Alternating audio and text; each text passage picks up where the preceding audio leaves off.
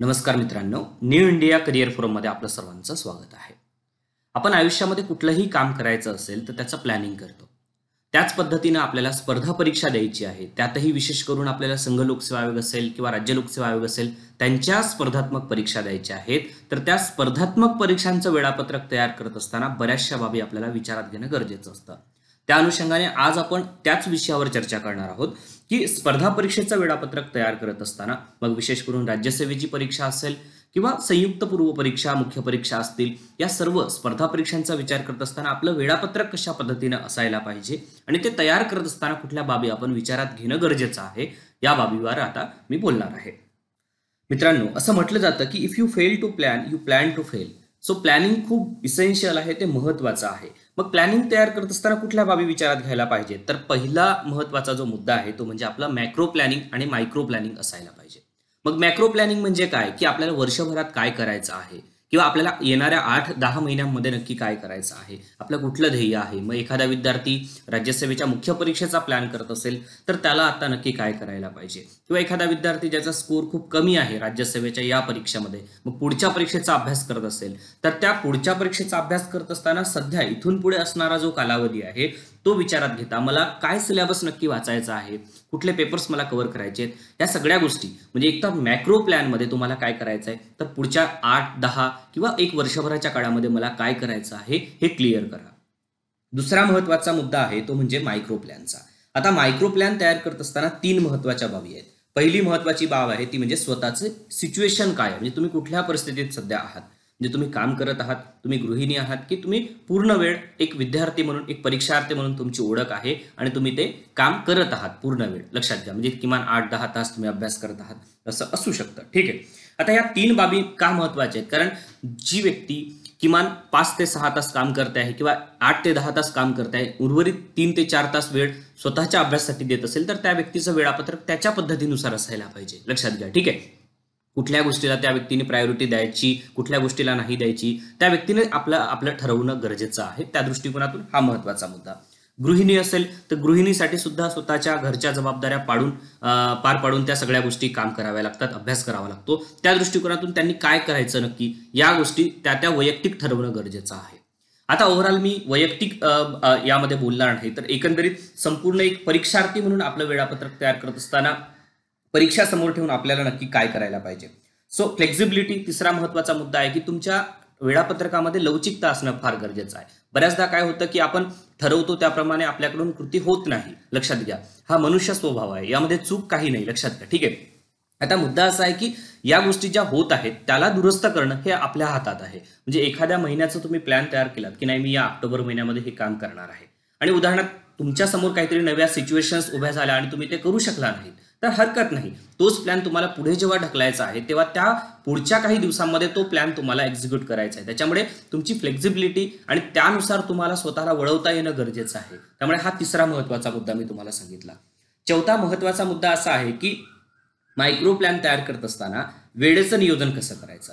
आता उदाहरण त्यासाठी एक बेस्ट मी उदाहरण देईल की एखाद्या महिन्याचं उदाहरण घ्या.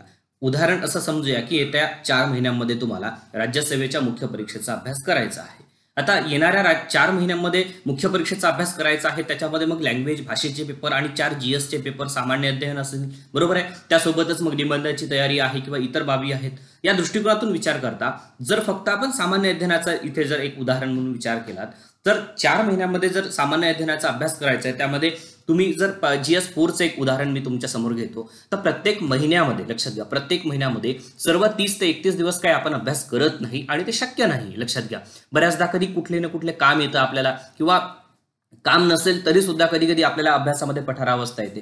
तर अशा वेळेस लक्षात घ्या अशा वेळेस आपली सिच्युएशन जी आहे ती किमान तीस दिवसांची न करता आपण किमान पंचवीस दिवसांचा अभ्यास जे टार्गेट आहे ते आपण करायला पाहिजे. मग त्या पंचवीस दिवसांमध्ये जर आपल्याला काय काम करायचं आहे मग सामान्य अध्ययनाचं सपोजली चार जी एस पेपर क्रमांक चार वाचायचा आहे आपल्याला. मग त्याच्यामध्ये इकॉनॉमिक्स असेल सायन्स अँड टेक आहे त्यानंतर फूड अँड न्यूट्रिशन संदर्भातल्या काही गोष्टी असतील तर ह्या सगळ्या गोष्टींचा अभ्यास करत असताना मला वेटेज कुठल्या घटकाला किती आहे हे पाहणं सुद्धा गरजेचं असणार आहे. म्हणजे मला अर्थव्यवस्थेवर जास्त प्रश्न येत असतील सायन्स अँड टेकपेक्षा तर मला नक्की त्याला जास्त वेळ द्यावा लागणार आहे.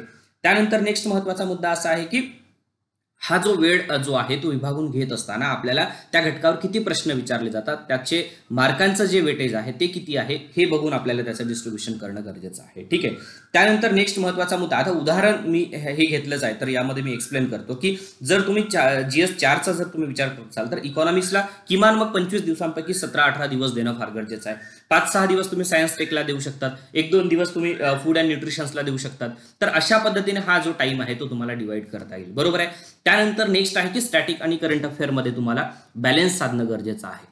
बरेचसे विद्यार्थी जे नवीन आहेत राज्यसेवेची पूर्व देत आहेत किंवा संयुक्त पूर्व देत आहेत ठीक आहे जे प्रिपरेशनच्या एक इनिशियल स्टेजमध्ये आहेत त्यांच्यासाठी हेच सांगणार आहे की स्टॅटिक पोर्शन आणि करंट अफेअर यामध्ये तुम्ही बॅलन्स करा. बऱ्याचदा विद्यार्थी एखादा नवा मुद्दा घडला की त्याच्यामध्ये तासन तास अभ्यास करत राहतात. म्हणजे उदाहरणार्थ आता मराठा आरक्षणाचा मुद्दा असेल किंवा इतर कुठला इस्रायल पॅलेस्टाईन संदर्भातला वाद असेल. ठीक आहे मला एक बेसिक बेसिक अंडरस्टँडिंग आलेलं आहे की केशवानंद भारती केस असेल किंवा इतर आपल्या इंदिरा साहनी खटला असेल सॉरी तर इंदिरा साहनी खटल्यामध्ये नक्की काय म्हणते सुप्रीम कोर्ट? किंवा मग आत्ता सध्या मराठा रिझर्वेशनच्या संदर्भात सुप्रीम कोर्टाने काय म्हटलेलं आहे? हे मी वर्तमानपत्रातून वाचलेलं आहे ते नोट डाऊन करून घेतलेलं आहे. मग त्या गोष्टीवर जर युट्यूबवर असेल किंवा इतर कुठल्या ना कुठल्या माध्यमातून दीड दीड दोन दोन तास लेक्चर चालत असतील. ऑलरेडी तुम्हाला काही बेसिक गोष्टी माहिती आहेत. तर मग त्यावेळेस कशाला तुम्ही त्या तेवढ्या एक ते दीड तास तुम्ही त्यामध्ये वाया घालवता? हा महत्त्वाचा मुद्दा आहे. बरोबर आहे? त्याच्यामुळे कुठे वेळ द्यायला पाहिजे आणि कुठे नाही? आणि तो वेळ मला देऊन त्यातून मी काय आउटकम म्हणजे मला मिळणार आहे हा महत्त्वाचा मुद्दा आहे. त्याच्यामुळे जेवढं वेळ देणं गरजेचं आहे तेवढा वेळ तुम्ही द्या. तुम्हाला पंच्याऐंशी प्रश्न ओव्हरऑल जर संयुक्त पूर्वचा जर विचार करायला गेला तर पंच्याऐंशी प्रश्न स्टॅटिक पोर्शनवर आहेत पूर्णतः. आणि वर बाकीचे उर्वरित पंधरा प्रश्न जे आहेत ते करंट अफेअरवर निगडीत आहेत करंट अफेअर्सशी निगडीत आहेत. तर त्यावेळेस मग त्या पंधरा प्रश्नांची तयारी करण्यासाठी माझा दिवसभरातला जर मी बहुतांश वेळ त्याच्यामध्ये घालवत असेल तर मग मी पंच्याऐंशी मार्काची तयारी कधी करणार आहे? हा महत्त्वाचा मुद्दा आहे. म्हणून तुम्हाला दोन्ही गोष्टींमध्ये एक समतोल साधायचा आहे. हा मुद्दा क्लिअर नेक्स्ट आहे की एखादा भाग कठीण असेल तर आपल्या वेळापत्रकात त्याला स्थान नसते. म्हणजे बऱ्याचदा असं होतं की तो आपण स्किप करून टाकतो. तर मर्यादित कालावधी आहे का? किंवा आपल्याकडे पुरेसा कालावधी उपलब्ध आहे? त्याच्यावरून तुम्ही त्या कठीण भागाला पुरेसा जो वेळ आहे तो तुम्ही नक्की देऊ शकता. त्याचं स्थान जे आहे ते तुम्ही सुरुवातीला ठेवू शकता. बऱ्याचदा असं वाटतं की आपण आता राज्यसेवेची पूर्व परीक्षा दोन हजार बावीस मधली जर आपण देणार असाल तर नक्की तुम्हाला एखादा भाग कठीण जाणार असेल आणि हा बहुविद्याशाखीय अभ्यास असेल तर नक्की तो जातो लक्षात घ्या. ठीक आहे? म्हणजे तुम्हाला सायन्स टेक समजत नाहीये तुमचं रिझनिंगचा पोर्शन नीट नाहीये. तर अशा वेळेस कुठेतरी त्याला प्रायोरिटी देणं सध्याच्या परिस्थितीत गरजेची आहे. त्यामुळे या गोष्टी ज्या आहेत त्या तुमच्या वेळापत्रकामध्ये असायला पाहिजेत. नेक्स्ट महत्त्वाचा जो मुद्दा आहे तो म्हणजे प्लॅनिंग करत असताना एक्झिक्यूट करा तुम्ही. लक्षात घ्या. ती गोष्ट संपवा. म्हणजे फक्त ती कागदावर नसायला पाहिजे. किंवा मला पुढच्या एक महिन्याभरामध्ये जीएस फोर कंप्लीट करायचं आहे. मग तुम्हाला महिन्याभरामध्ये जीएस फोर जे आहे ते तेव्हाच कंप्लीट होईल की जेव्हा तुम्ही या आठवड्यामध्ये काहीतरी त्यावर काम करता? लक्षात घ्या. बरोबर आहे? म्हणजे तुम्ही फक्त असं मॅक्रो एक डोक्यामध्ये ठेवून चालणार नाही किंवा मला हे करायचं आहे. पण त्यासाठी तुम्ही वीकली काय करताय? डेली काय करताय? त्या दिवसभरातल्या कुठल्या तासामध्ये काय करताय? एखाद्या वेळेस सपोजली तुम्हाला ते दिवसभरातल्या काही काळामध्ये संध्याकाळी सातपर्यंत अभ्यास झालेलाच नाहीये. तर तुमच्याकडे सात नंतरचा आठ नऊ दहा वाजेपर्यंतचा वेळ उपलब्ध आहे. तर त्या वेळात ते काम करा. तर अशा वेळेस याला काय म्हणतात? तर त्याला वेळ पकडणं असं म्हणतात. तुम्हाला तो टाइम जो आहे तो पकडता आला पाहिजे की मला या वेळामध्ये ही गोष्ट आता कंप्लीट करायची आहे. बरोबर आहे? तर अशा पद्धतीनं तुम्ही त्याला घेऊन जाऊ शकता. नेक्स्ट महत्त्वाचा जो मुद्दा आहे तो म्हणजे बघा की स्वतःला पहिली गोष्ट स्वतःला मला नक्की काय करायचं आहे ही गोष्ट जर क्लिअर असेल तर वेळापत्रक हे जे आहे ते कागदोपत्री असतं. लक्षात घ्या. तुमच्या डोक्यात ही गोष्ट क्लिअर असायला पाहिजे की मला नक्की काय करायचं आहे. पुढच्या आठ महिन्यामध्ये दहा महिन्यामध्ये माझं मॅक्रो गोल काय आहे मॅक्रो प्लॅनिंग माझं काय आहे आणि मला त्यासाठी जे मायक्रो डेली बेसिसवर जे काम करावं लागणार आहे ते काय आहे? तुम्हाला इंग्रजीच्या विषयी जर बोलायचं असेल तर आता एखाद्या विद्यार्थ्याला नाही मला इंग्रजी सुधारायची आहे किंवा माझं इंग्रजीवर काम करायचं आहे. तर अशा वेळेस मग तुम्ही डेली न्यूजपेपर वाचत आहात का? डेली कुठले त्या संदर्भातले काही संभाषण तुम्ही ऐकत आहात का? तुम्ही डेली काही वकॅबलरीसाठी काही काम करतात का? हे हे जेव्हा तुम्ही स्वतःला विचाराल तुमच्या मनाला विचाराल तेव्हा कुठेतरी तुमचं जे मॅक्रो गोल जे आहे ते तू कुठेतरी ते पूर्णत्व असेल अन्यथा ते काही होणार नाही. लक्षात घ्या. ठीक आहे? त्यामुळे प्लॅनिंग महत्वाचं आहे. प्लॅनिंग करा ते एक्झिक्यूट करण्यासाठी रोज कामाला लागा आणि नक्की ह्या सगळ्या गोष्टी तुम्ही नीट करत असाल तर तुम्हाला माहीत सुद्धा पडणार नाही की तुम्हाला जे हवं आहे ते कधी मिळालं तुम्हाला राईट त्यामुळे आय होप की हा भाग तुम्हाला नक्की आवडलेला असेल. तुम्ही जर स्पॉटीफाय किंवा गुगल पॉडकास्टवर मला ऐकत असाल तर नक्की सबस्क्राईब करून ठेवा म्हणजे जेणेकरून असे जे काही नवी पॉडकास्ट येतील ते तुम्हाला ऐकता येतील. धन्यवाद.